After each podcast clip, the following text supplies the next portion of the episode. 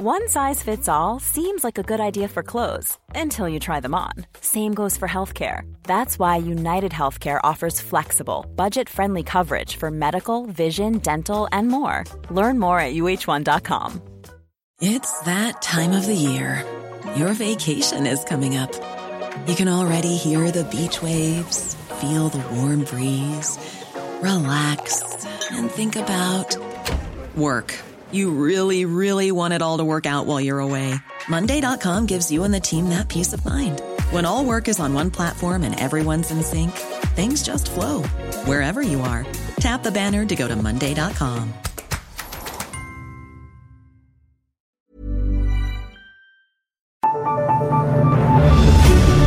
Michael Reade Show podcast. Tune in weekdays from 9 on LMFM. To contact us, email now michael at lmfm.ie. Good morning. It's Thursday, 9th of March. On the show this morning, Ireland is en route to becoming the worst country in Europe for uninsured vehicles. The government backlash continues over the eviction ban. The Taoiseach says measures to retain small landlords will also be good for renters. Having failed to convince the Court of Appeal that her sentence was too severe, Lisa Smith now intends to challenge the conviction itself. This and more on the programme between now and 11 o'clock here with Alan Cantwell. Don't forget, if you want to make contact with us, you can text or WhatsApp 086 1800 658 or email michael at lmfm.ie.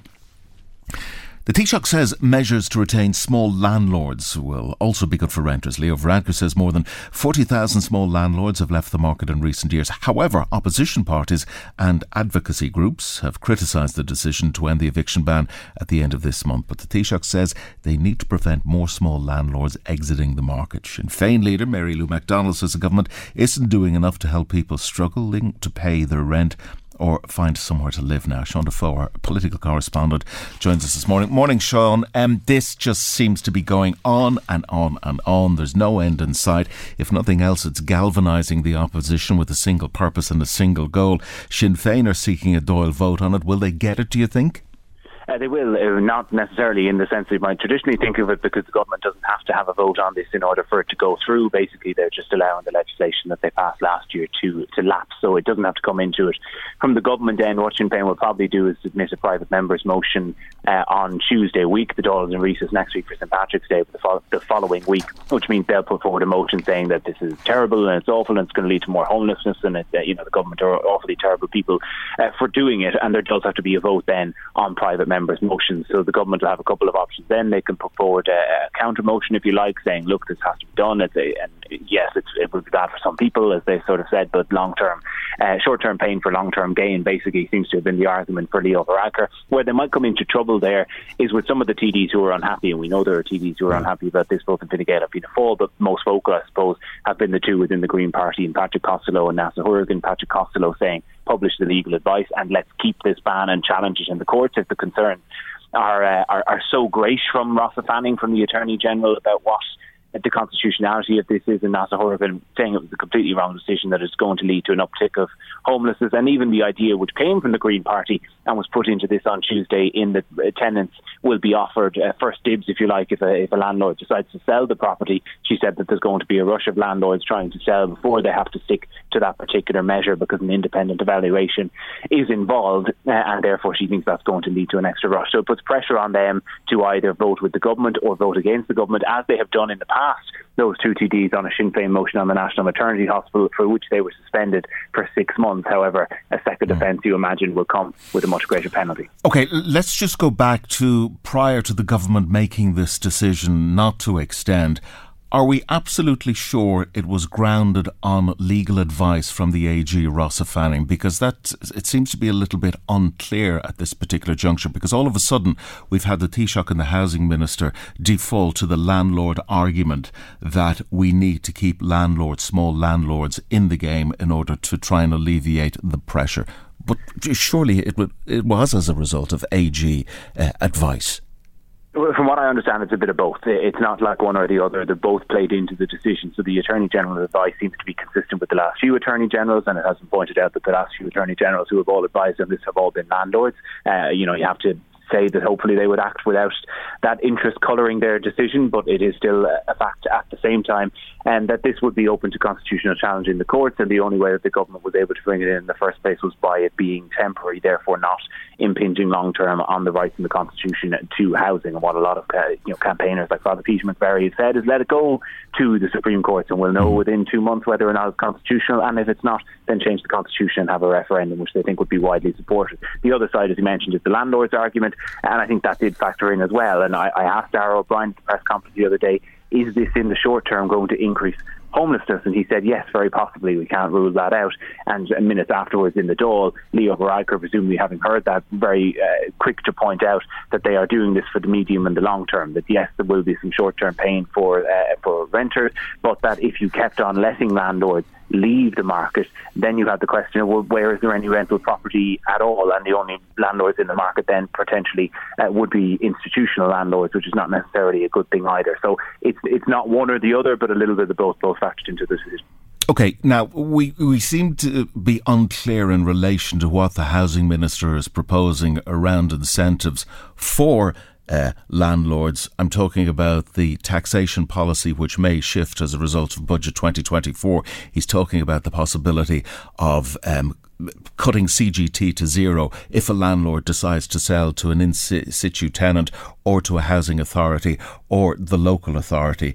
The reality is here, because of that information deficit coming from the government around this, this is just uh, exacerbating the situation for them, is it not?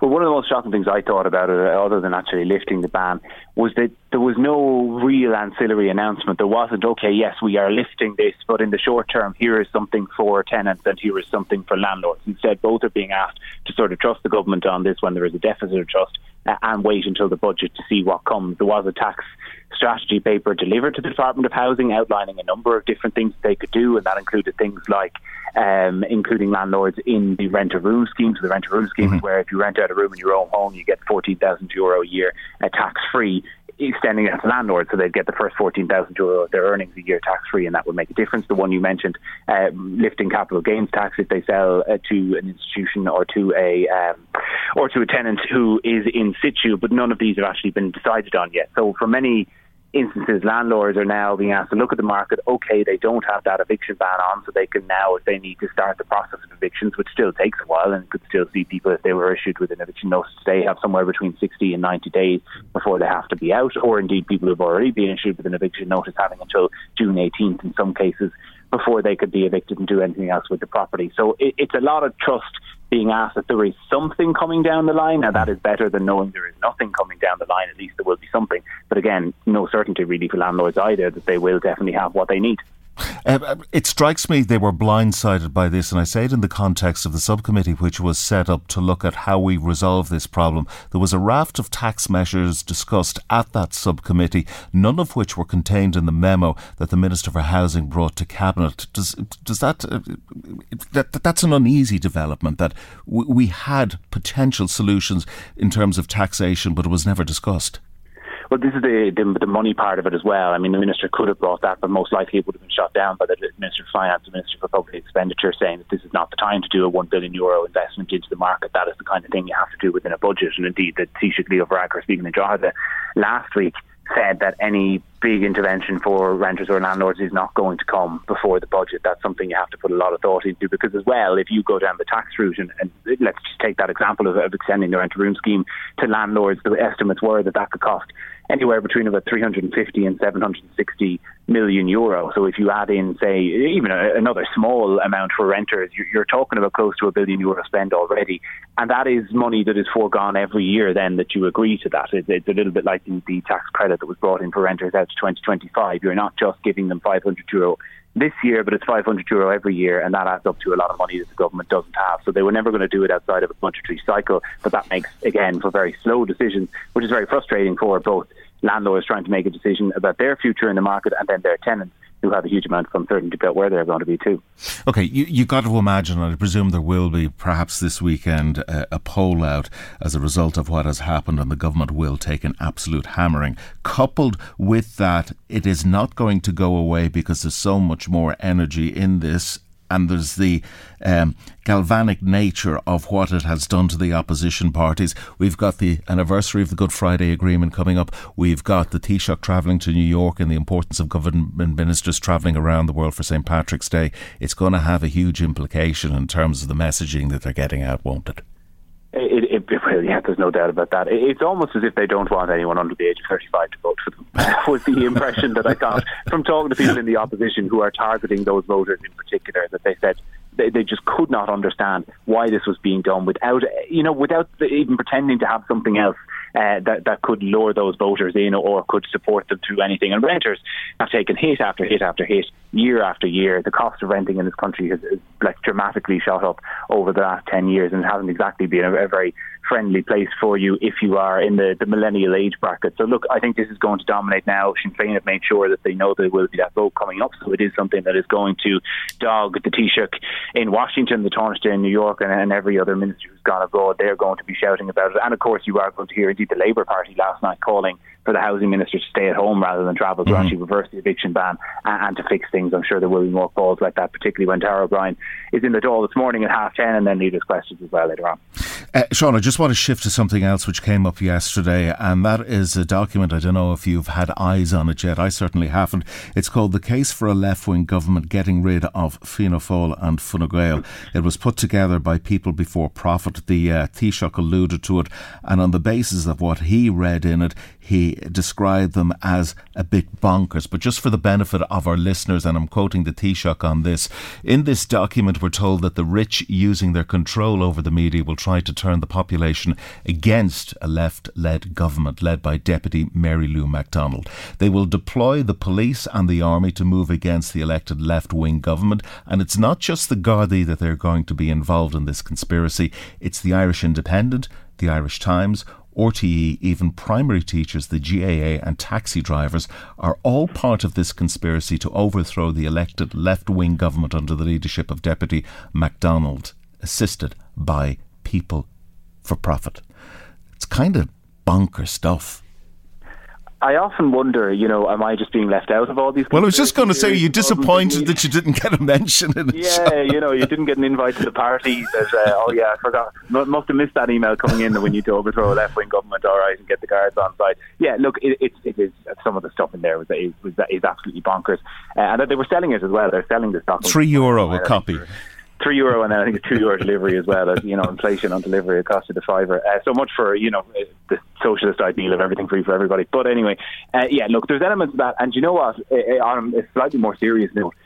It, it's stuff like that that actually does a discredit to the idea of a left wing government because I don't think the idea of a left wing government after the next election is totally bonkers. I think there is a good chance of it because of where Sinn Féin are, because of where the likes of the Social Democrats are positioning themselves to be. I personally don't think the people before profit uh, have any interest in being in government now or, or ever and are actually quite happy in the position that they are, being sort of four or five seats in the Dáil and, and being able to shout about everything. Um, I, I don't think they would ever enter a coalition nor last very long in a coalition, but there is a prospect of one happening. And then it is stuff like that kind of bonker stuff that all of the coup out to get us all the time um, that, that just tears away as its credibility. Whereas you could see very easily see a scenario if Social Democrats continue to rise, even if they do yeah. get what the, the poll said at the weekend, which was 10%, and then you have Sinn Féin on you know 33, 34. Very qu- quickly, you can see how that would add up yep. to a very near majority. So yeah, uh, but don't don't believe everything you read in the media, and don't believe everything you read in pamphlets. Listen, I, Sean, Sean, I can't let you go without uh, just asking about the podcast. Let me explain. What have you got uh, coming up on that? Oh, thanks a million. Yeah, so uh, we've got an interesting one this week. So we are talking about the immigrant investor program, these golden visa programs. Oh, right, which has come to an abrupt end. Exactly, yeah. So we're looking into why it came to an abrupt end. Obviously, it's particularly pertinent in Louth because 15 million euro um, went for the new stadium. Peter Fitzpatrick uh, is on the podcast talking to me about how he organised that and how he got it together. And this was something that allowed basically international millionaires, the vast majority of whom were Chinese, to come in and buy Irish residency yeah. for a certain amount of money. Yeah, just so, explain for, for the benefit of our listeners how that actually worked, Sean, because there was a caveat to it before you got the actual visa. There was. So you had to make an investment, and that could go through a, a number of different ways. So you had to put a million euro into an Irish business, two million euro into an Irish uh, real estate tr- trust, or else at 400,000 into a, a, project that was of benefit to the arts or sport or culture or civic uh, entities in Ireland. And actually, quite a lot of organisations, very good organisations like the Peter McVerry Trust, uh, like Beaumont Hospital, like Tallaght Hospital, they all got money through this particular scheme, and as did Louth GAA to, to build the new stadium. So they, they did it that way. As I said, the vast majority were Chinese, and it was very abruptly closed last month amid mm-hmm. this surge in applications again from China. So we explore that a bit in the podcast, why it was closed and whether or not. Okay, well, well without giving without giving too much away, was there one single definitive reason, or was it a multitude of reasons that they decided well, to end it? Yeah, well, the department's been a small bit coy on it, and uh, what they were saying is that this was obviously set up in 2012 when the country was flat broke uh, as a way to get money in. They brought in about 1.2 billion euro over the lifetime of the government, and Simon Harris said in his speech that, look, we don't really need that anymore. We're doing very well. Uh, we shouldn't have it in, but there were definitely security concerns, despite the very, very heavy screening the Department of Justice put all these uh, these characters through. That when there was a sudden surge in applications, this maybe had to be looked at again, and a bit of question mark uh, rose over it. Okay, where do they get the podcast, um, Sean? So you can find it on the uh, the Newstalk app, which is powered by GoLoud, or you can go to any good, or, uh, reputable or irreputable podcast provider will find it. Let me explain with Sean Defoe. Lovely, Sean. Thanks so much for that. Sean Defoe, political correspondent, joining us this morning.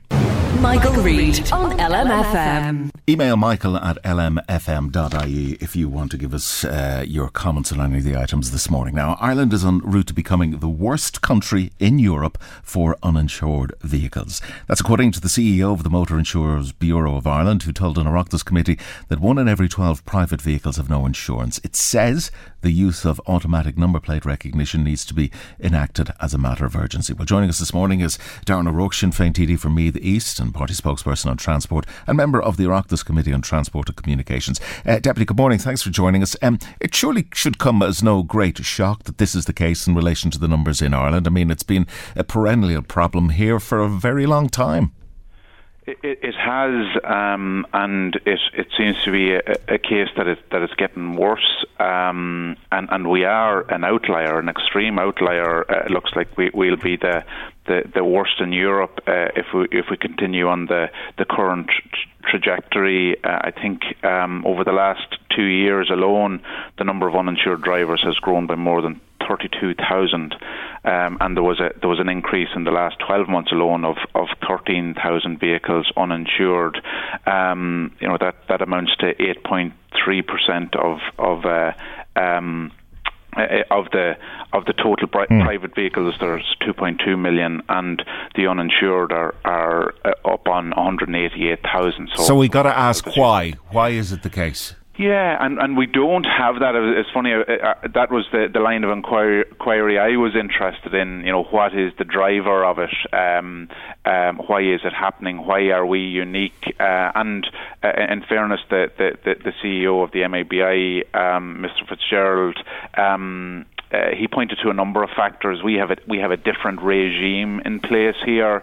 Um, we don't have the, the you know to take for example in, in Britain where um, if you know in Ireland you need to be caught in, a, in an uninsured vehicle to be able to be uh, identified and, and, and, prosecuted where they have systems in place in Britain and in other countries where you know with number plate identification or even you know you don't need to be in the car. All you need to do is own a car that's that's uninsured uh, and you can be you can be prosecuted. It's a, it's an offence to to own a, a car that's that's uninsured. Um, so, so why, therefore, are we not in a position of this country? Is it legislative? Is it as a result of uh, lack of finance that we don't have number plate recognition? Because that seems to be the easiest way around this. That we have uh, Gardaí on on the policing unit who are out in their cars, and it flashes up instantly. Absolutely, there's there's there's a missing piece of the jigsaw. The other thing that that, I did raise and, and the MIBI weren't in a position to uh, to answer it is uh, is the cost of insurance a driver here. You know we've got very high insurance costs. They haven't been coming down the way they should be. Is that a driver? I think that's a piece of research that needs to happen. But but fundamentally in terms of the key elements of the, the regime that need to be implemented uh, immediately uh, are the, the, that legislative piece uh, in, in terms of so we have a database of the insured vehicles.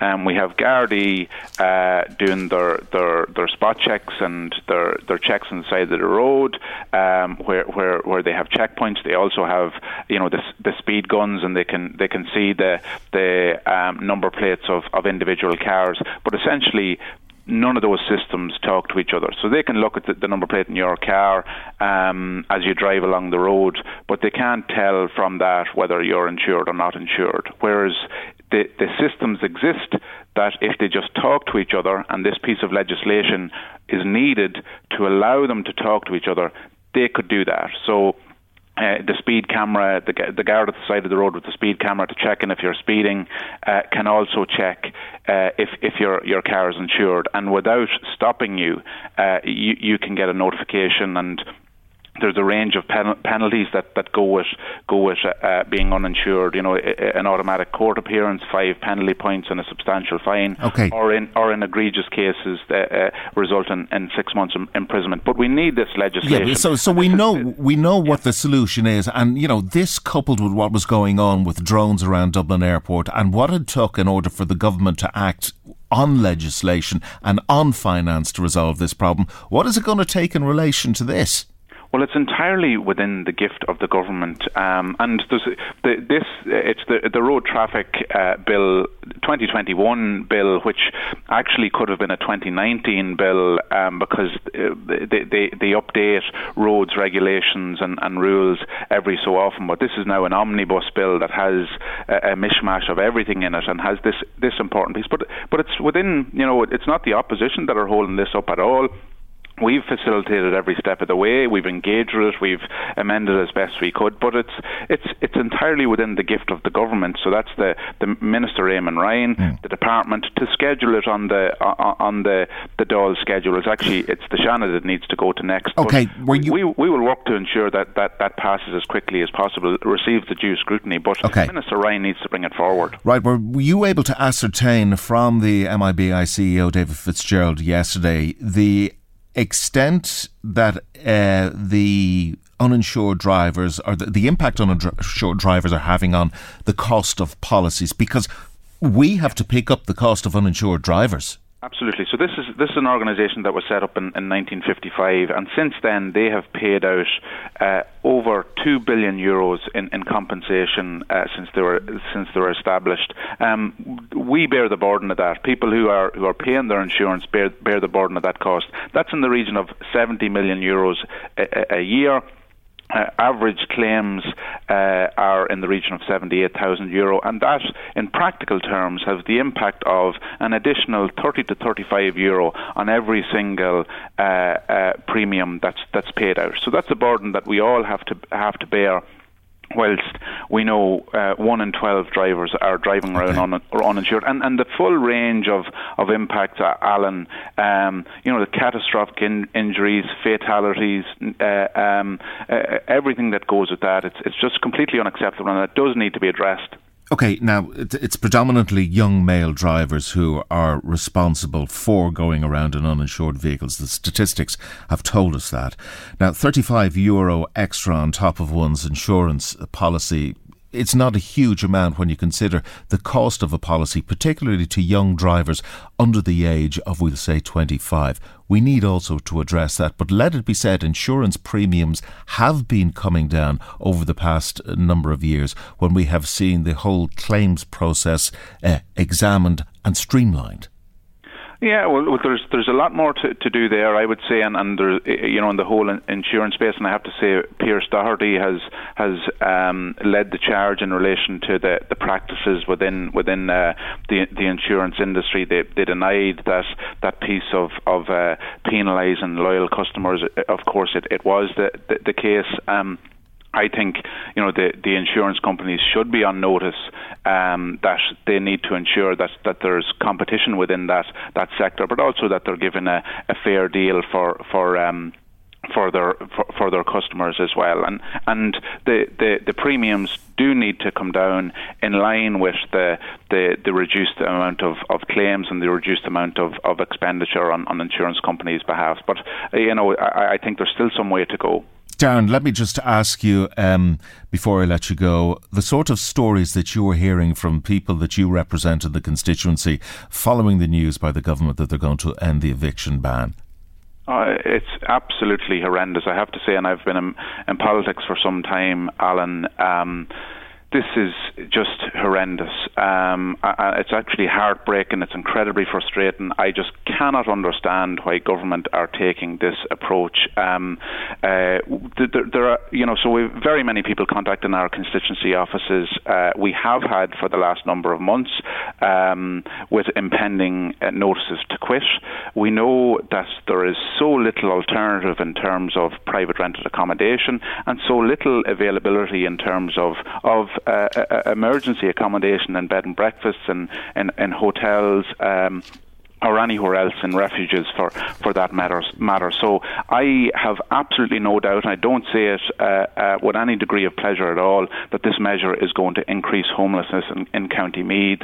Um, I don't think, you know, I understand there are challenges there for, for landlords, but I have to say government have provided no solutions for landlords either. And, and, and, and my understanding, um, every facet of our housing system is now broken, and successive governments have actually created that, and they are not going to resolve it. And I, I just, you know, we're go- we will do everything we can to support people. Okay, in, well, do you not and months ahead. Do you not accept the defence on the part of the governments when they say that you know if we push the landlords out, we are in a really serious situation. Things are bad now, but they will be far worse if we extend that ban. It could be in for some form of constitutional challenge, and we will see a flight of landlords out of the place, and we will be left in a far worse situation.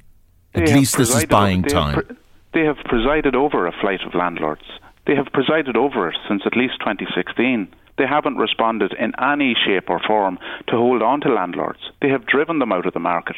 And lifting an eviction ban is not going to make a blind bit of difference to that. Landlords are leaving the market because the, the, the numbers don't add up for them. As they outline, they, they, they, they see REITs and big investors coming in and being, being treated in an entirely different way through the, through the tax regime. So, so landlords are, are leaving the market and and people are being forced into into eviction. It, the, the the only thing that will come as a result of this suite of measures that they are proposing, and I would ask the question: Why didn't they they uh, introduce the the the uh, tenant in situ scheme in an aggressive way six, twelve months ago. Why are they just talking about it now? This idea of first refusal for, for, for tenants uh, that are in situ will make absolutely no difference at all where is the rollout of a, a, an extensive rollout of um, social and affordable housing? I point to, to Ashbourne, for example, 76 social units that are going to be delivered there. It it's taken them eight years to deliver them. If Eoin Ó was the Minister for Housing,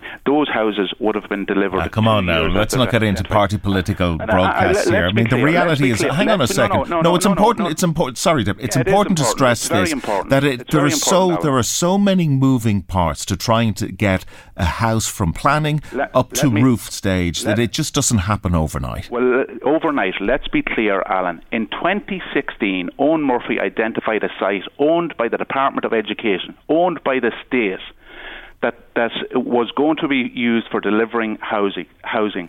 Those houses will not be delivered until 2024. Now, you tell me what the barriers were to delivering those houses. They were all self-prescribed barriers. There's no reason, absolutely no reason why those houses couldn't have been delivered in two years. If Eoin Ó Broin was the Minister for Housing in 2016, those houses would have been built in 2018. Okay. I can guarantee you that. Darren, we leave there. Darren O'Rourke, Sinn Féin TD for Meath. Thank you for joining us this morning. It, it just it strikes me, you know, when I think back, and it just came to my mind that a government was brought down when a Minister for Finance put 2% VAT, I think it was, on children's shoes.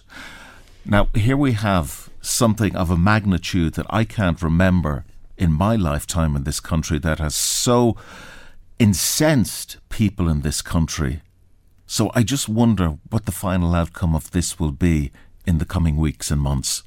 Michael, Reade on LMFM. Text or WhatsApp 086 1800 658 or email michael at lmfm.ie.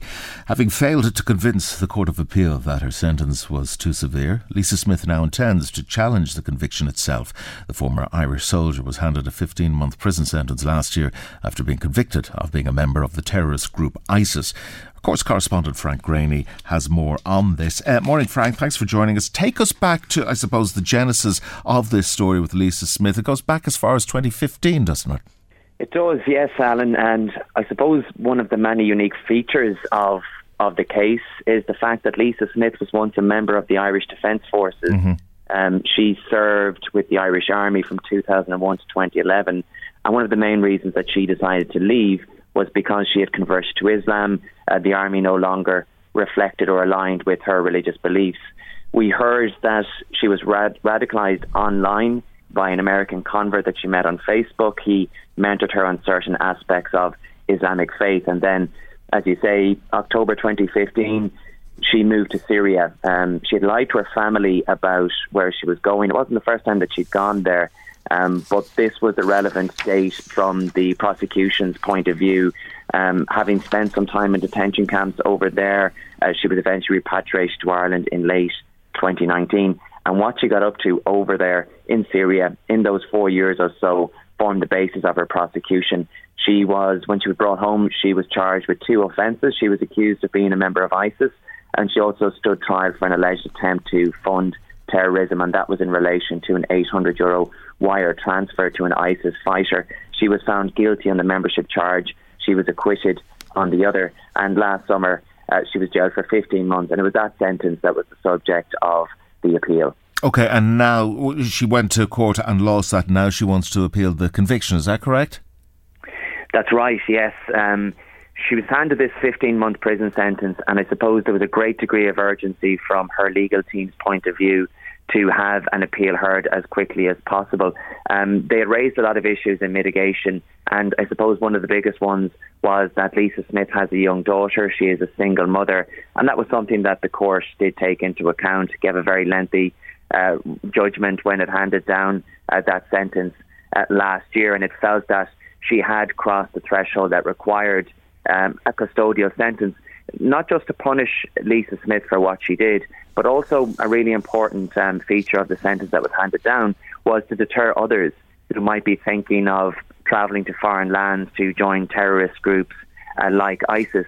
This was the first time that a case like this came before the Irish courts. The Special Criminal Court is all too familiar with you know, cases where people are brought before the courts accused of being members of the IRA or other dissident mm-hmm. groups on Irish soil. But this was the first time that somebody was prosecuted, and in this case, successfully prosecuted for joining a terror group on foreign soil. Um, she was handed that 15 month prison sentence. Her lawyers had made the case for her to be given a fully suspended sentence. They claimed that the sentencing judges didn't give enough weight to all of the mitigating factors in the case. And they also accused them of wronging her by not giving her credit for the time that she spent in various detention camps in Turkey and Syria before she was eventually repatriated to Ireland in 2019. Those camps we heard during the trial were described as absolutely appalling. This was a lengthy judgment delivered yesterday. It spanned almost 100 pages long, but in the end, they rejected each and every one of her grounds of appeal. They found no issue with the sentence handed down. Okay, Frank, I can't let you go without uh, discussing the Enoch Burke circus, which came to town during the week in most unedifying manner. That members of the family were ejected from the High Court by Gardaí. Yes, absolutely incredible scenes before the Court of Appeal two days ago. It's not the first time that we have seen such outbursts or people having to be forcibly removed from a case involving Enoch Burke, but certainly the scenes that unfolded before my eyes in the Court of Appeal on Tuesday beggar belief.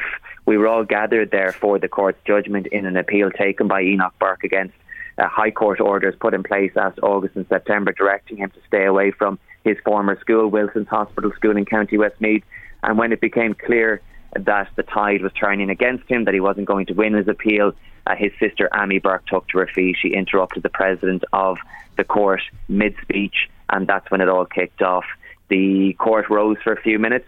Um, they had asked for her to be removed. When they returned, uh, she hadn't left, and the judge did decide to continue reading the ruling, uh, but he didn't get very far into it when he was un- interrupted again. The court rose for a second time. They didn't return this time, and that's when it all really uh, kicked off. Amy Burke was removed by four officers. Uh, her parents and Enoch Burke's parents, they were both in court too. Uh, they got involved. Enoch had to be restrained. So too did uh, Enoch's brothers, Isaac and Simeon. The Burke simply refused to leave. They quite literally dug the heels in. The court staff tried to empty the courtroom. It was a packed courtroom, as you can imagine. There were a lot of transition year students there watching proceedings when all of this kicked off. I was tapping away on my laptop behind a bench directly behind uh, where the Burkes were sitting. I actually had to put both my feet up on that bench to prevent it from toppling over as the guards tussled with the Burkes in, in the aisle. Enoch was screaming at them to leave his father alone. He called them thugs. There were scuffles. Uh, Enoch grabbed a hold of one of the benches, refused to let it go, as one guard that was over his shoulder hadn't laid a hand on him at this point, uh, simply trying to reason with him, trying to get him to leave without incident. That wasn't the case. He was dragged out. Uh, Simeon Burke, too. Um, Isaac Burke, uh, Enoch's brother, was the last to be brought out of court, and he was dragged along the floor uh, by a couple of Gardaí. There were some unsavoury scenes outside the courthouse. I'm sure you and your listeners yeah. have seen them uh, in the news footage where you know members of the family were being dragged out. But efforts were made inside the courtroom in the 15 minutes or so before those shots were taken. Efforts were made by the Gardaí to resolve that without incident. The Burke simply wasn't leave. And then not long after that, less than two hours later, we had Simeon Burke appearing before a district court judge just um, down the quays in the criminal courts of justice. Uh, he was arrested and charged with a breach of the peace he was remanded in custody, and that was his own doing because there was absolutely no objection to bail. He could have got bail. All he had to do was sign a bond the tune of about 200 euro, but he refused to okay. pay it, so he was remanded in custody. Just before I leave you, Frank, he, he's still out outside Wilson's Hospital School, is he, Enoch Burke? I understand that he did attend there yesterday, so that would have been the day after all of this madness unfolded before the Court of Appeal. I'm not sure if he is there today, but he battled pretty bitter conditions yesterday to stand outside the, the school. I understand on Wednesdays, Wednesdays are half days for um, school staff and the pupils at Wilson's Hospital School. So it was a half day for Enoch Burke yesterday, but he was there in the bitter cold. Whether he's there or not uh, today, I don't know. Okay. To be seen. But if he is, he is in defiance of the, those court orders that were put in place last August and September. And again, he challenged those orders, as we all know this week he was unsuccessful in that challenge. Frank Greaney, Courts correspondent, thank you for joining us. Michael, Reade on LMFM. Welcome back to the programme. If you want to contact us, email michael at lmfm.ie or WhatsApp 086 1800 658. If you've just joined us, you're with Alan Cantwell through till 11 o'clock on the Michael Reade Show this morning. Just want to return to that um, story that has been uh, running in the news since this morning that the Taoiseach says there's currently a shortage of 250,000 homes that it will take a long time to close that gap. He told his party colleagues last night that at least 40,000 homes need to be built every year. We're joined by uh, Mike Allen, Director of Advocacy with Focus Ireland this morning. Mike, good morning to you. Thanks for joining us. I'm just looking at your website there, um, Mike, and the number of people who are homeless and are relying on emergency homeless accommodation. Apart from a slight dip from around about May 2020 to January, no, to September 21, the graph is only going one way, and that's up. Presumably, it will keep on that uh, on that trajectory of going up in the coming months. Yeah, the, the period in which it goes down is during the uh, eviction ban during COVID, and that made a big difference the number of uh, families that were homeless. It wasn't just the eviction ban during that period of time. Um, there was a lot of hard work from local authorities and from organisations like Focus Ireland and from families themselves to to move out of homelessness, to get accommodation, and there were new places becoming available for, for, for a lot of reasons during the, the, the, COVID period. And that saw that big drop and a huge amount of work to achieve that. So it's been appalling uh, to watch the figures creep up every month for the last 13 months. The figures have gone up. Um, um, and, you know, for the last seven months, it's, it, it's been, been a record. And the reasons it's going up are all entirely known. And so the Taoiseach coming out and saying, um, you know, the, the, actually, in fact, have been underestimating the number of new houses we need for, you know, you know, last two governments essentially that he has been in, is part of a, a, a frighteningly uh, persistent pattern in which homeless organisations on the front line are, can see exactly what they see exactly what the issues are, and are passing our you know our, our knowledge and our wisdom, if you like, and our recommendations on to government, and we're ignored for year after year after year, and then suddenly the government um, comes along and says, "Oh yeah, actually you were right all along." um, when the, it's it's not too late, but it would have been much better if we had been listened to when we first raised the evidence-based points we raised and action was taken then, rather than so many years later. Because we have been saying this for ten years that the, the projections in uh, Alan Kelly's plan, in Simon Coveney's plan, in Eoghan Murphy's plan, in O'Brien's plan. I'm sure I've forgotten somebody there. Yeah, but, but sure, Mike, you know, the, the, this is too low. Yeah, this this is an historic problem, and when yeah. we look at the present administration, and we know that Fine Gael uh, have been there for quite some time, but there existed a perfect storm within the within the space of just little more than a decade. We had the financial crash, the meltdown, the global financial crash that had a massive impact in relation to house building in Ireland. We had the COVID pandemic when nothing happened during that. And we're playing catch up from decades of inaction on the part of many administrations around the problem when it comes to building social housing. Absolutely. We have those long historical uh, challenges. Um, I suppose that the, the country that homeless organisations particularly want to draw attention to because it's been so successful in dealing with homelessness is Finland. And Finland had as bad a time during the financial crisis as Ireland did. And one of the big differences between what they did and what we did is they kept building social housing right the way through their crash. And we stopped building it. Jewelry isn't a gift you give just once. It's a way to remind your loved one of a beautiful moment every time they see it. Blue Nile can help you find the gift that says how you feel and says it beautifully with expert guidance and a wide assortment of jewelry of the highest quality at the best price. Go to BlueNile.com and experience the convenience of shopping Blue Nile, the original online jeweler since 1999. That's BlueNile.com to find the perfect jewelry gift for any occasion. BlueNile.com. Many of us have those stubborn pounds that seem impossible to lose, no matter how good we eat or how hard we work out. My solution is PlushCare. PlushCare is a leading telehealth provider with doctors who are there for you day and night to partner with you in your weight loss journey. They can prescribe FDA-approved weight loss medications like Wegovy and Zepbound for those who qualify. Plus, they accept most insurance plans. To get started, visit plushcare.com slash weight loss. That's plushcare.com slash weight loss. Hey, it's Ryan Reynolds, and I'm here with Keith, co-star of my upcoming film, If, only in theaters May 17th. Do you want to tell people the big news? All right, I'll do it. Sign up now and you'll get unlimited for $15 a month in six months of Paramount Plus Essential Plan on us. Mintmobile.com slash switch. Upfront payment of $45 equivalent to $15 per month. Unlimited over 40 gigabytes per month. Face lower speeds. Videos at 480p. Active Mint customers by 531.24 get six months of Paramount Plus Essential Plan. Auto renews after six months. Offer ends May 31st, 2024. Separate Paramount Plus registration required. Terms and conditions apply if rated PG. Completely stop building it. We'd no money, Mike. We, well, nor did the Finns.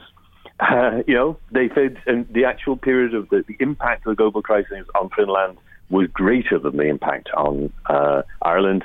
We just made different decisions, and you know, along with the European Union, and it wasn't just entirely uh, up to Irish uh, politicians. We, the, the, European Union has some some uh, um, blame to, to shoulder on this, but there's you know, you can spend a lot of time talking about what went wrong in the past. You've got to learn from that, but it, you know, uh, it's more important to look at the future.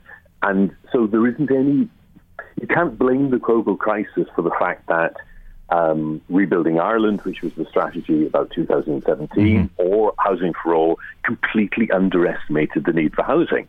And so the fact that, so, it, so you, you have a situation where Rebuilding Ireland, all the people involved in it can say it met its targets, and yet homelessness went up. You can say that uh, uh, Housing for All is meeting all its targets, but homelessness has gone up. And that leads to a sense of despair amongst people and a sense that these problems can't be solved. And of course they can be solved. Other countries have solved them. But okay, so then then targets at the right level. Yeah. Uh, if you're going to understand any chance of of solving them, and you have to listen to the people on the ground who know the problem and not just dismiss them as if we're some sort of right. So therefore, th- therefore we we have to look at the political process. We are trying to bring the evidence, the experience of the people we're working with to the debate, and we've been treated as if we're, you know, you know, critics of the government when we're not. We're right. So we're talking then on the part of politicians, not just the Taoiseach, but you know, previous yeah. Taoiseach ministers, politicians, local and national, lack of vision, lack of leadership. That's why we are where we are. Is that reasonable? Uh, I, mean, that's more of a political point. I mean, I, I, I Well, no, it's not, because remember, we elect the people to do the job of work we ask them to do, and if they're not delivering on what we want them to do, that shows lack of leadership, lack of vision. Yeah. Uh, yeah okay, so I'm not, I'm not, not going to disagree with that. The point, though, I think in this case is its lack of willingness to face up to the to, to the scale of the challenge. So I think politicians down there have looked at the actual housing need and said, we better not be honest about the level of housing need because we're not going, you know, because we don't, because that would require us to do things we don't want to do. So let's put out these complicated, these, these big strategies which underestimate the housing need, and then we can say we're achieving our targets. And that's there's a so. It, in a sense, it's, like, it's worse than lack of vision. There is a bit of a dishonesty about the uh, about the extent to which repeated governments have been honest with people about what actually is achieved, is, is what actually is required. And that has led to a sense, as I say, of fatalism and that nothing can can be done uh, because we seem to be hitting all the targets and things seem to, to be getting worse. It's much better to actually face up to the reality of the scale of the problem we have and then ha- try and have a response which is uh, appropriate to, to, to, the scale of it. So it's welcome that the, the, the, the Taoiseach has finally acknowledged the, the extent of, of, the challenge, but it would have been so much better if we'd acknowledged the scale okay. of the challenge six, seven years ago. Right. Should we be looking at adopting an Alan Dukes Tallaght strategy type initiative around housing that we sit down and it's cross party, that we are in unison, one voice, one direction? Let's just all together agree to disagree that nobody has the entire solution, but together we collectively can resolve it? Uh, we very strongly feel that, that, that that needs to be part of what the response is because if you look at maybe everybody's talking about the eviction, private rented sector, or if you were to talk about development and so on, the, even the existing governments keep on changing the plan, and one minute it's one thing, and one minute it's the next thing. And there's one thing that we know that developers and house builders require is some certainty over a few years period because it takes that length of time to raise the money and get the planning permission to build build the unit. And so you need some sort of uh, consensus across the, the entire country, everybody's involved, as to so how are we going to, to, to deal with these issues over a period, of, a period of time. And we propose that there should be a, a commission on housing that would look over that 20, 20 year period, and the government adopt that. They set up a commission on housing, but they don't. The, the crucial part of that is that commission on housing needed to bring in the opposition voices, the people who uh, are currently outside the consensus. You know, people like you know, uh, like Sinn Féin or people like the uh, Social Democrats and Labour and, and, and the, the various economists and other commentators. If you're going to have a consensus, you've got to, the whole point is to bring those people in. Didn't make that effort, so they, they went with the, the Housing Commission idea, and I think it will make a useful contribution, but it won't achieve what you're talking about there, which is that we achieve some national consensus of, of where we're going, which we can that the, the, people who need to build the houses and finance the houses can more or less rely on over the sort of 15, 20 year period it's going to take to, to really get to where we want to. Well, I think that's the important point that seems, seems to have been lost in this whole negotiation that to think that this is a problem that can be solved in a year or two years is utter lunacy. It won't. This is a decades problem that will be resolved over a period of a number of administrations. Yeah, and with consistent uh, uh, thinking and, and, and obviously you need to adapt to, to changes in, in, in, the economy and environment as things change. I'm not saying you, you set on a strategy and just, just keep close your eyes and keep walking. But, but countries that have done well on this and other areas in Irish policy where we've done very well on that have have have achieved this sort of consensus, and we've got nothing like that uh, being uh, put forward in in, in, in, terms of housing. But I just, for, my own point of view, for Focus Ireland, being involved since the beginning of the current homeless crisis, 2013 and so on.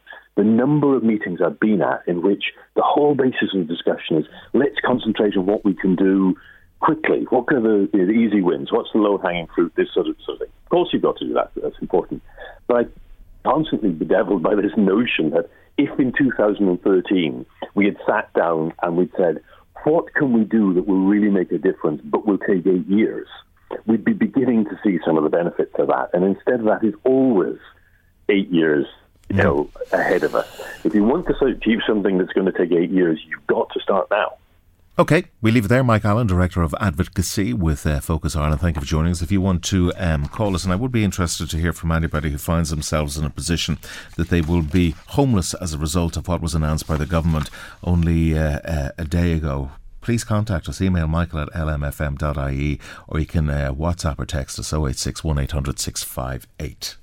Michael, Reade on LMFM. The Joint Oireachtas Committee on Health was told that there is significant untapped potential in Ireland's community pharmacy sector.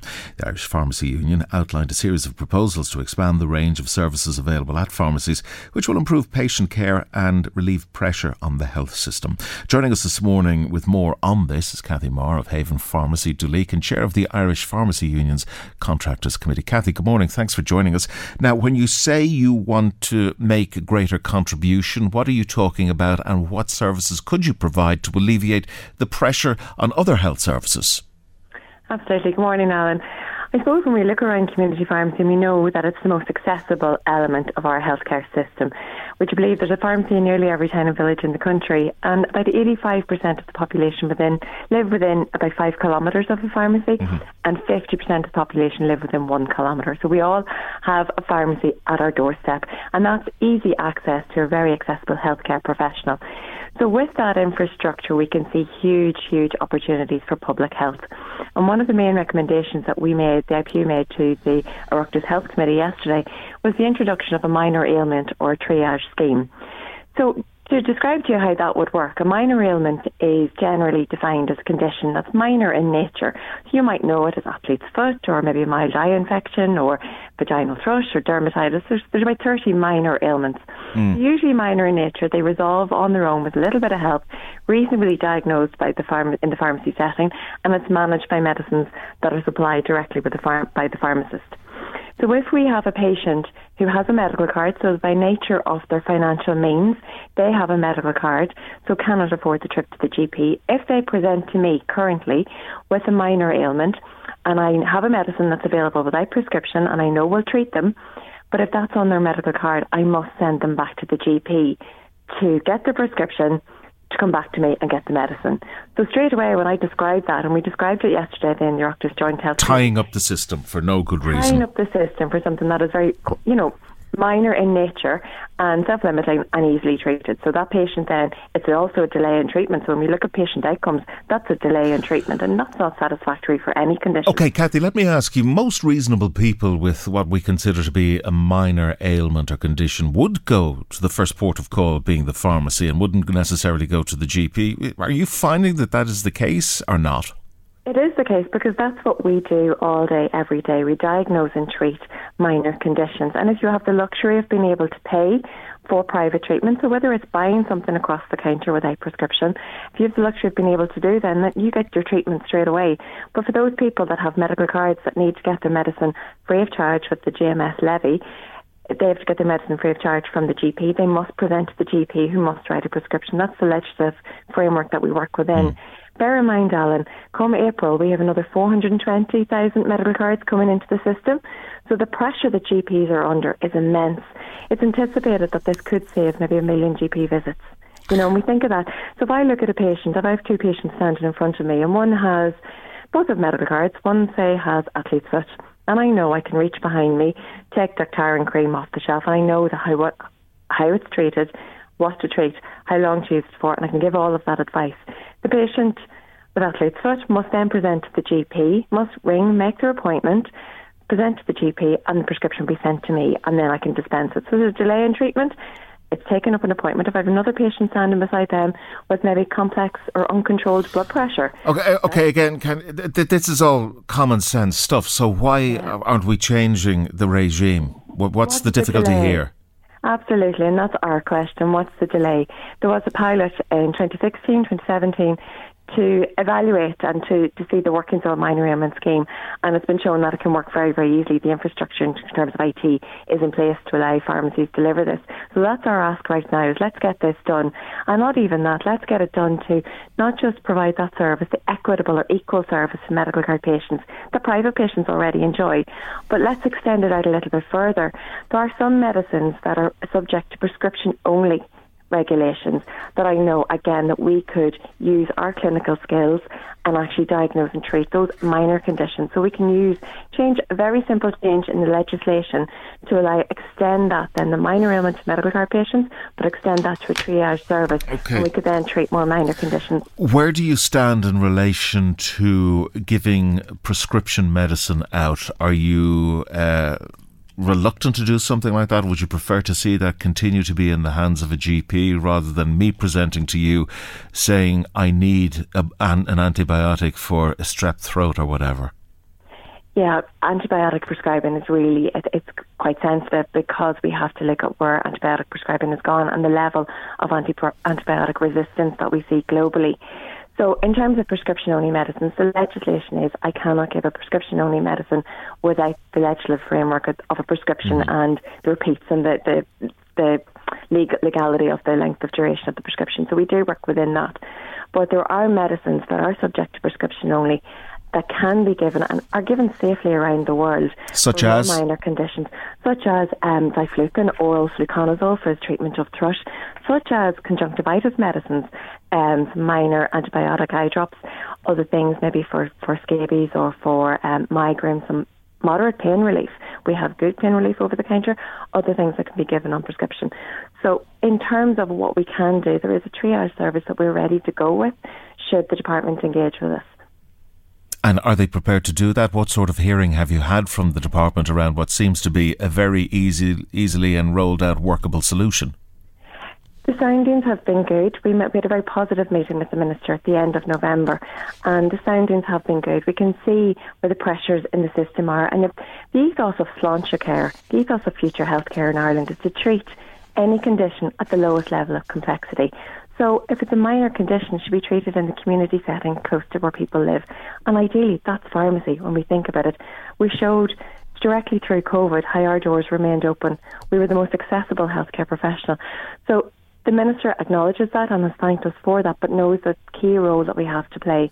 I actually heard him on another radio station yesterday morning saying we hope to have investment in community pharmacy to extend this and other things such as contraception without prescription to allow that equitable choice and access to healthcare for people.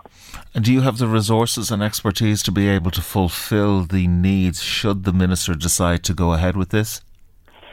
We have resources. There's certainly, like every healthcare professional, there is a workforce crisis at the minute, and it's very difficult to get qualified staff in any health discipline.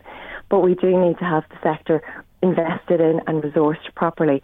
The Minister does and is obliged to review the fees paid to pharmacy on the state schemes before the end of this June, and we're looking forward to active engagement mm. with them to make sure that the sector is resourced properly that these services can be rolled out. And ultimately, it's about treating and having the best outcomes for patients. And, and, of course, it has to be an attractive proposition for an individual to be able to walk into the pharmacy, tell them what is required, get that and walk out. We can't have a situation where somebody has to ring a pharmacy to make an appointment and hang around for a while before they get what they need. So they're probably better off going to the GP for that.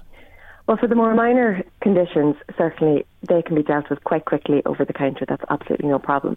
In terms of, say, a, a prescription only medicine that changed, the legislation changed for relatively recently, within the last decade, emergency contraception. There's no way I could do that in a three or four minute consultation across the counter.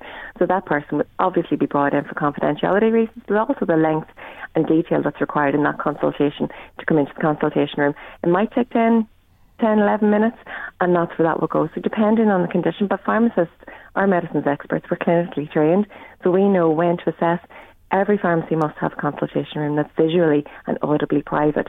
So people are reassured that, you know, and I'd be in my consultation room multiple times every day having reasonable conversations with people. Some people, it might take two or three minutes to diagnose and treat a condition. Others take a little bit more gleaning because we need to be sure if there are red flag symptoms that I refer to the appropriate level, whether it's back to a GP or whether it's into A&E or wherever we need to go, the patients know that we're the first port, port of call and we can triage appropriately from there. Okay, Kathy Marr of Haven Pharmacy in Duleek, Chair of the Irish Pharmacy Union's uh, Contractors Committee, thank you for joining us. Let me get to some of your comments because I don't want to be in a position towards the end of the programme where you've very kindly sent them in and we never had an opportunity to read them out. And if you want to comment on any particular aspect of the programme, please feel free to do that. You can do it on email at michael at lmfm.ie or you can text or WhatsApp us on 086 1800 658. So let's go to the first of those comments. Paddy says the Green Party need to do the decent thing, pull the plug on this government now if they want to have any TDs after the next election. If they don't, it will be a 2011 result all over again. Eamon says that he firmly believes that this is the worst government we have ever had in his 60 odd years on the planet. He says that he's sick and tired of this country and how it's being run. He cannot see any positivity in the future of this country. Rita says the scenes in the Dáil yesterday were terrible to watch. It was like watching a bunch of kids flinging insults at each other, and the crux of the matter fell by the wayside. We don't need our politicians playing political football with this issue. It's too important to too many people. Mary says, Shame on Minister Dara O'Brien for making this decision. The ramifications of this will be disastrous for so many people, and yet government don't seem to care a jot. It's disgusting, she says. And the eviction ban finally. Tina thinks the government will live to rue the day they decided to end the ban. There's no way this decision will not come back to haunt them at the polls. Tina says she heard Ivana Bacik call on Minister O'Brien to cancel the St Patrick's Day plans and stay at home to address the housing crisis. And Tina says she agrees completely with Ivana. The minister shouldn't be going anywhere when there is such a mess in his department. Let's take a break. We're right back. Michael, Reade on LMFM. Eleven years ago, the Congregation for the Doctrine of the Faith instructed the Redemptorist authorities to remove Father Tony Flannery indefinitely from his priestly ministry. The Association of Catholic Priests and the Lay Catholic Group believe that a grave injustice has been perpetrated against Tony Flannery in that he has been denied standard prerequisites of just and fair procedure. He was never informed who his accusers were, never given an opportunity to defend himself, and never allowed to appeal the decision. Joining us this morning is Brendan Hoban, founding member of the Association of Catholic Priests. Brendan, good morning. Thanks for joining us. Let me just ask you first, Brendan, how many um, Catholic priests does your organisation represent? Around a thousand at the moment. Okay, and how many priests are in the country? I'm just trying to get a sense of. Sorry, how many? 3,000. 3,000, okay. Talk to us a little bit about the, the history of this uh, case for those of us who are not too familiar with it, because it strikes just on a cursory read over it that here we had what would consider to have been a very progressive individual within the Catholic Church who was saying the things that we were thinking, but we were afraid to say. He said them and he was booted out. Is that, is that a fair synopsis? Well, I suppose it's fair enough because basically what happened is that the Association of Catholic Priests uh, was founded, uh, you know, a year before or two years before uh, Tony was, as you say, booted out, if you like, uh, out of out of ministry, of the active ministry. Now he was removed in 2012. So that's 11 years ago, and 10 years ago Francis arrived. Now, in the time of Pope Benedict, uh, there were certain things you weren't supposed to talk about. Mm-hmm. You know, the ordination of, yeah. of women and so on and so forth. And Tony talked about those things. He also explained developments in scripture studies and so on uh, to a popular audience in Reality magazine. Now, between the Reality magazine and the questions he was surfacing, he was regarded as somebody who was dangerous. And during the time of Pope Benedict, he was actually taken to task for this. Somebody reported him to Rome. He doesn't know who reported him. Uh, a process was engaged in. The, the CDF, the Congregation of the Doctrine of Faith that you mentioned, didn't deal with him directly. Uh, they dealt with the Redemptorists and they eventually forced the Redemptorists to withdraw from priestly ministry. Okay, well, tell me the sort of things that he was saying that so inflamed the Catholic hierarchy that they should move against him in the manner in which they did. I mean, they couldn't have been that outrageous what he was saying. Well, they weren't that outrageous, and it, particularly in terms of Francis coming, who changed the whole kind of culture, if you like, of discussion and of consultation and so on. The sort of things he was talking about were the ordination of women, uh, mandatory celibacy for priests that kind of thing. And the rights of, of, of the gay community, that sort of thing? Absolutely. All of that. All of that. These were the issues kind of that were discussed.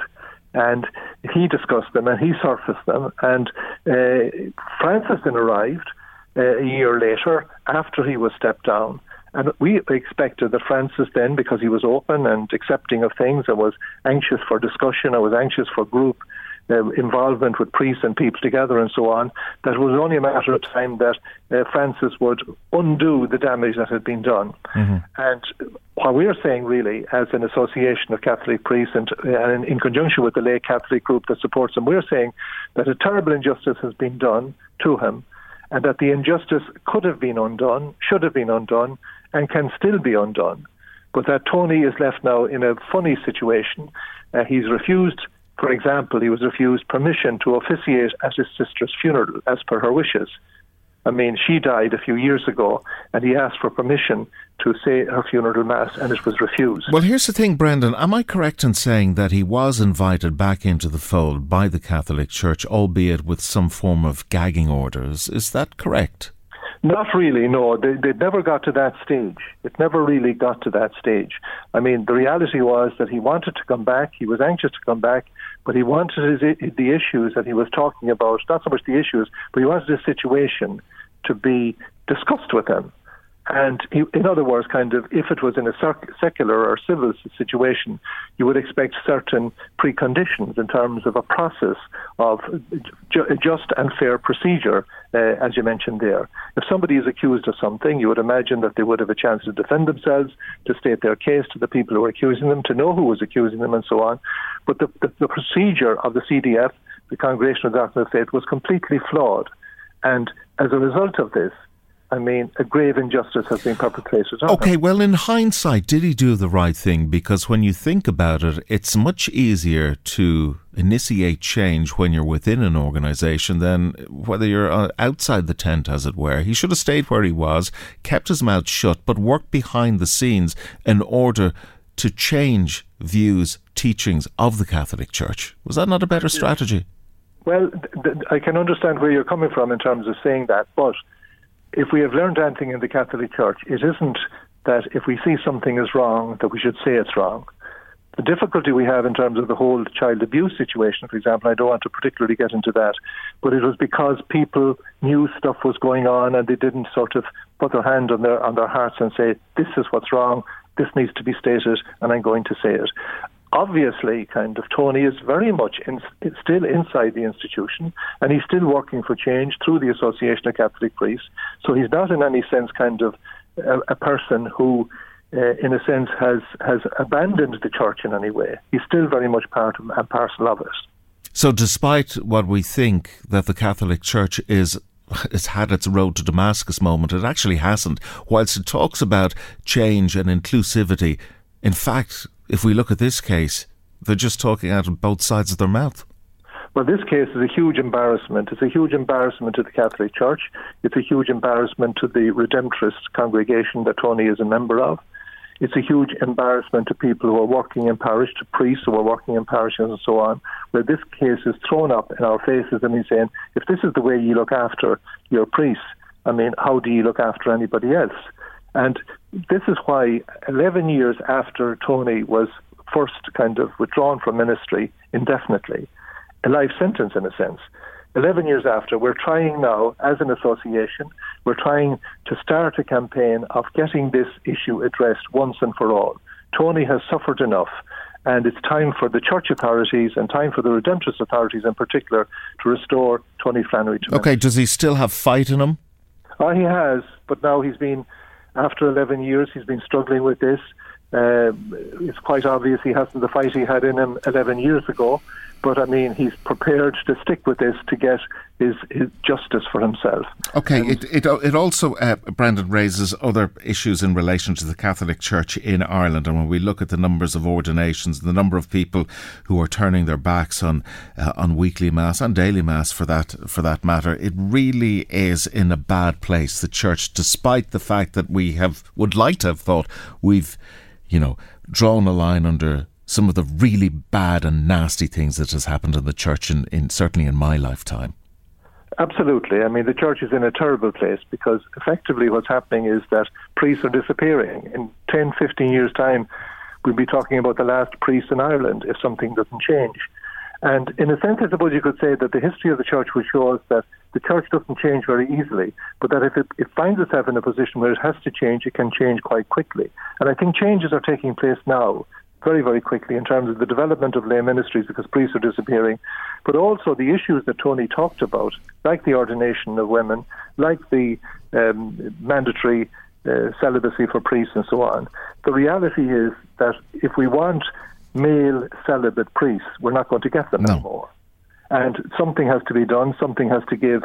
And I think, in a sense, the contribution of people like Tony would be that these issues were surfaced way before their time, and if we had listened to people like Tony Flannery, we'd be in a different place now. So what we have is an an absolute disconnect from the reality of societal change, which is happening not just in Ireland but across the globe. They are just behind the curve so badly on it. Absolutely, and it's it's it's embarrassing at this stage that things that are so obviously needed to be done and need, need to happen, that people are still discussing whether it would be a good idea or not. There is, of course, the difficulty in the Catholic Church that there is another sort of very conservative traditional group who traditionally have punched way above their weight in terms of the Latin Mass and so on. But I think with Pope Francis, we're coming to a point, I hope we're coming to a point, where that kind of opposition will be, uh, will, will be confronted and that there is some possibility of movement, albeit at the 11th hour. Now, well, for obvious reasons, we know why people continue to go to Mass and continue to um, practice their faith, and that, that's perfectly fine. But when you look at the state of the Catholic Church, surely the onus should be on us, on those who go to Mass, to turn their back, send a very clear message to the upper echelons change, or else we will continue to turn our back. Well, that's what's happening. I mean, even without saying it, it's quite obvious that from time to time, uh, surveys and so on indicate that what you've just said is actually happening. I'm hoping that the whole emphasis of Pope Francis and the ACP is hoping. We've been pushing this for years, way before Pope Francis came. Uh, individuals in the ACP, and we we were hoping that there will be through this synodal pathway that we hear so much about, and the synods that are going to be organised in Rome in the next few years, uh, we're this year and next year, we're hoping that it, the kind of mo- momentum for change will occur that will take on board, as you say, the fact that we're living on a different planet, we're out of touch with the way people live, and that we need to get really our act together. Okay, and just finally, before I let you go, Brendan, what is the next step in this campaign from Tony's uh, perspective? Well, what we're trying to do is to generate publicity, first of all, obviously, and then sort of to start a campaign of contacting the people who matter. People like the Redemptorist authorities, people like the Irish bishops, people like Pope Francis, of course, ultimately, and trying to get this uh, publicity about this so that people will begin to understand the injustice that has been perpetrated on Tony Flannery and the general need there is for us to change the way the church is going. Brendan Hoban, founding member of the Association of Catholic Priests, thank you for joining us this morning. Let me just uh, get to some more of your comments around some of the issues which we raised on the programme. Let's go back to the uh, the lifting of the eviction ban. Matthew says we had a Fianna Fáil Fine Gael government in some formation running the country for the past two decades, and look where that got us in a mess. It's time to shake things up politically and give someone else a chance in charge. What have we got to lose? He says.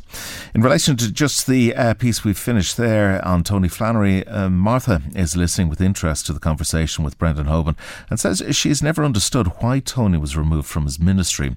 He did absolutely nothing wrong. In fact, he did the opposite. He was, is exactly the kind of priest that the church needs right now to stop people turning from it. He's open minded and loving in his views, exactly what people want from the church. Michael, Reade on LMFM. 086 1800 658 or email michael at lmfm.ie. Irish Rural Link believes the arrival of Ukrainians in rural areas is helping regenerate towns and villages nationwide. Around 75,000 Ukrainian people arrived here since Russia's invasion began in February of last year. Just under 15,000 Ukrainian children have been enrolled in schools across the country as of March 1st. Seamus Boland, CEO of Irish Rural Link, says there are plenty of benefits for people coming here to Ireland. And Seamus joins us this morning. Let me tell you, Seamus, I would be top of the list to move to rural Ireland, but my wife's not having a bar of it. But maybe after this conversation, she'll change her mind because what people don't understand is there is so much more available, so much more opportunities, such a better lifestyle living outside cities because the the idea of living in a city now is not a very palatable one. Is that a fair assessment, Seamus? Good morning, by the way. Yeah, I think it is. Look, we know living in rural areas has its challenges, and I'm sure we'll talk about that in a moment. But look, we also know uh, it's a great place to bring up children. Yeah. We also know that you know it, it has a, a slower, I suppose, lifestyle in a sense, uh, a little cheaper in terms of the housing and all of that. Sometimes it's not always available, but it's it's just a better place. And there's a lot of a lot of activities, whether it's sport, uh, cultural activities, drama, stuff like that, uh, for for youngsters to get involved in, for people to get involved in. Uh, so it is a it's a it's a desirable place to be. And I suppose in Irish Link we've yeah. commonly talked about the, some of the disadvantages, but it's a great place to be. Okay, I'm, I'm just reminded that 30 years ago I was having these conversations with Rural Resettlement Ireland, with Father Harry Bohan. We remember Tom Parlon and decentralisation, yet we still haven't cracked it. Why haven't we been able to populate these towns, these villages, rural Ireland in, in essence? I, I think the biggest problem in in we talked all this stuff, or people policymakers talked this stuff, but didn't really believe it. So jobs and central places were all set up based in cities. There, there is that city mentality, which seems to base everything there. Since COVID, that has changed radically. You know, the Taoiseach, uh, then Taoiseach Lee at the time said this would be a radical shift in how we imagine people working and where they're working from. That's a first major change, and you can see it already. Mm-hmm. In fairness, the, the Heather Humphreys resettlement or sorry, uh, the re-pumping of funding into rural areas is making a difference as well.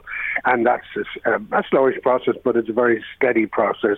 But there is now a, a newer look at rural areas, and also for employers. I mean, Dublin and cities generally are really are, are really overwhelming in terms of space available, etc. And people are beginning to say we we, we can't put stuff where there's no longer room for it. And so rural areas offer that opportunity, and with technology, people can work from there. So it, it, offers all those options. Yeah, I'm, I'm not convinced though, uh, Seamus, albeit we have seen a shift towards that more remote working in rural Ireland in a post COVID world. I don't think we have monopolised on it as much as we should have or could have. I, I, not yet, we haven't, but we're moving in that direction. I, as I said, the biggest need, despite all the rhetoric uh, you mentioned 20, 30 years ago, talking to different people, was a, a cultural, psychological shift, which is beginning to happen. People who can work from their own area are now looking to and demanding to do so. That takes a little bit of time, and it also takes a little bit of uh, psychological shift from employers, etc. But it's beginning to happen slowly. I think it'll happen more, and we see now with this, uh, the refugees, ironically, uh, a lot of young people are going to be schooled and educated, it looks like, with this war, because it's lasting a while, are going to, to live and work. You already see underage GAA teams lining out with the most strangest of names, which is wonderful. So you are going to see a lot more looking to stay and be based in it.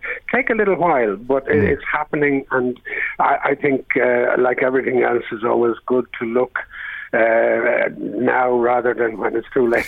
It's it's quite a complex undertaking, though, Seamus, when you consider that people are coming who are fleeing war, the psychological impact and and other um, impacts, uh, particularly amongst children.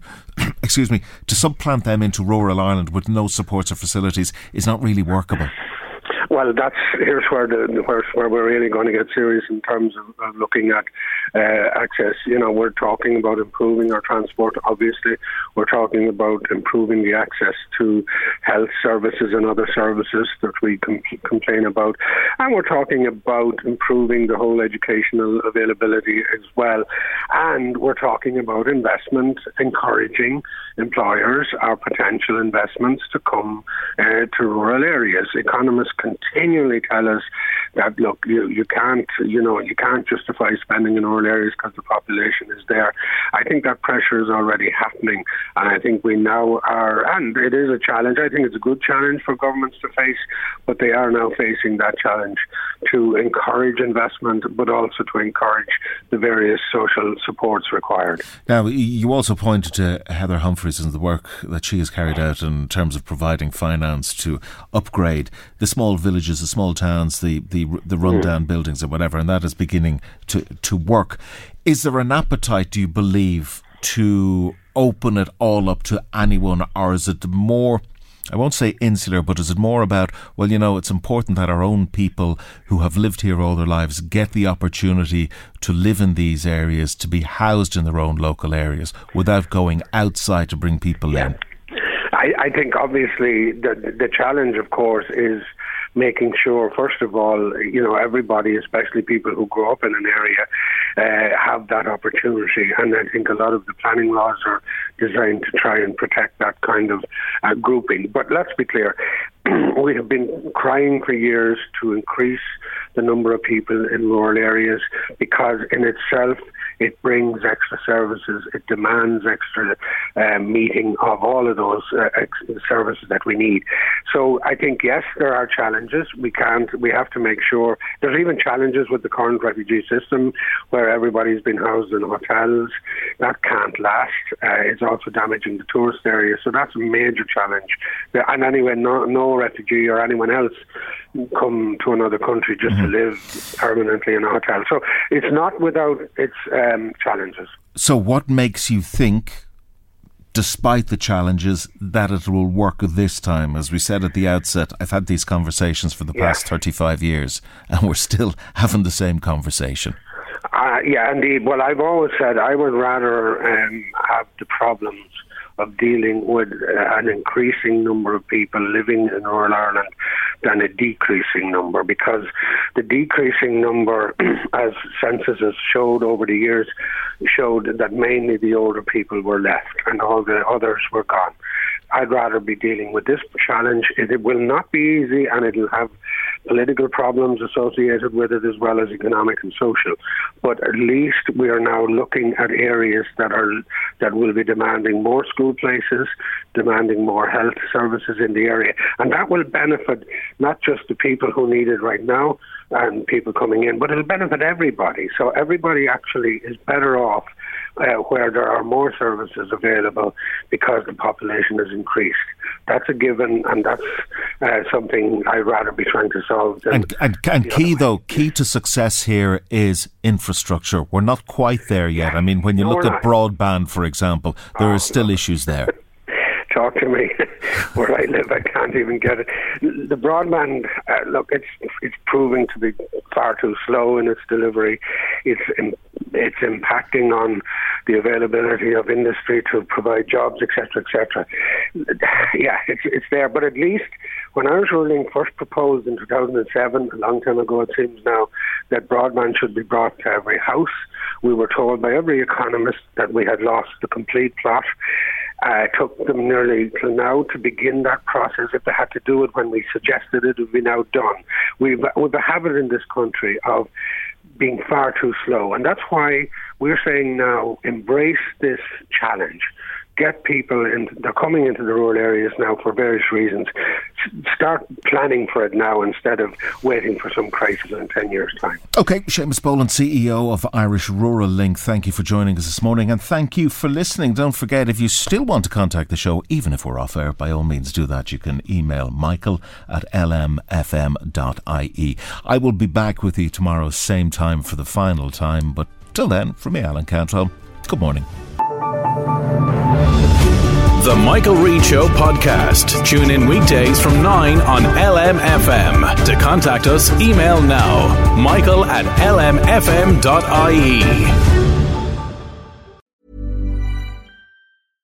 Imagine the softest sheets you've ever felt. Now imagine them getting even softer over time. That's what you'll feel with Boll and Branch's organic cotton sheets. In a recent customer survey, 96% replied that Boll and Branch sheets get softer with every wash. Start getting your best night's sleep in these sheets that get softer and softer for years to come. Try their sheets with a 30-night guarantee. Plus, get 15% off your first order at bollandbranch.com. Code BUTTERY. Exclusions apply. See site for details. The secret to visibly firmer, summer ready skin is here. Osea's number one best selling Undaria Algae Body Oil, clinically proven to instantly improve skin elasticity and transform dull, dry skin to silky, soft, and unbelievably glowing. Rich yet never greasy, Undaria Algae Body Oil is formulated with sustainably sourced seaweed to help replenish the skin's moisture barrier and seven nourishing active botanical oils for results you can see and feel all over. The best part? It's signature scent. A blend of freshly squeezed grapefruit, cypress, and mango mandarin transports you to sun kissed summer days. This all natural scent is unforgettable. Everything Osea makes is clean, vegan, cruelty free, and climate neutral certified, so you never have to choose between your values and your best skin. Get healthy, glowing skin for summer with clean vegan skincare from Osea. Get 10% off your first order site wide with code GLOW at OseaMalibu.com. That's O S E A Malibu.com code GLOW.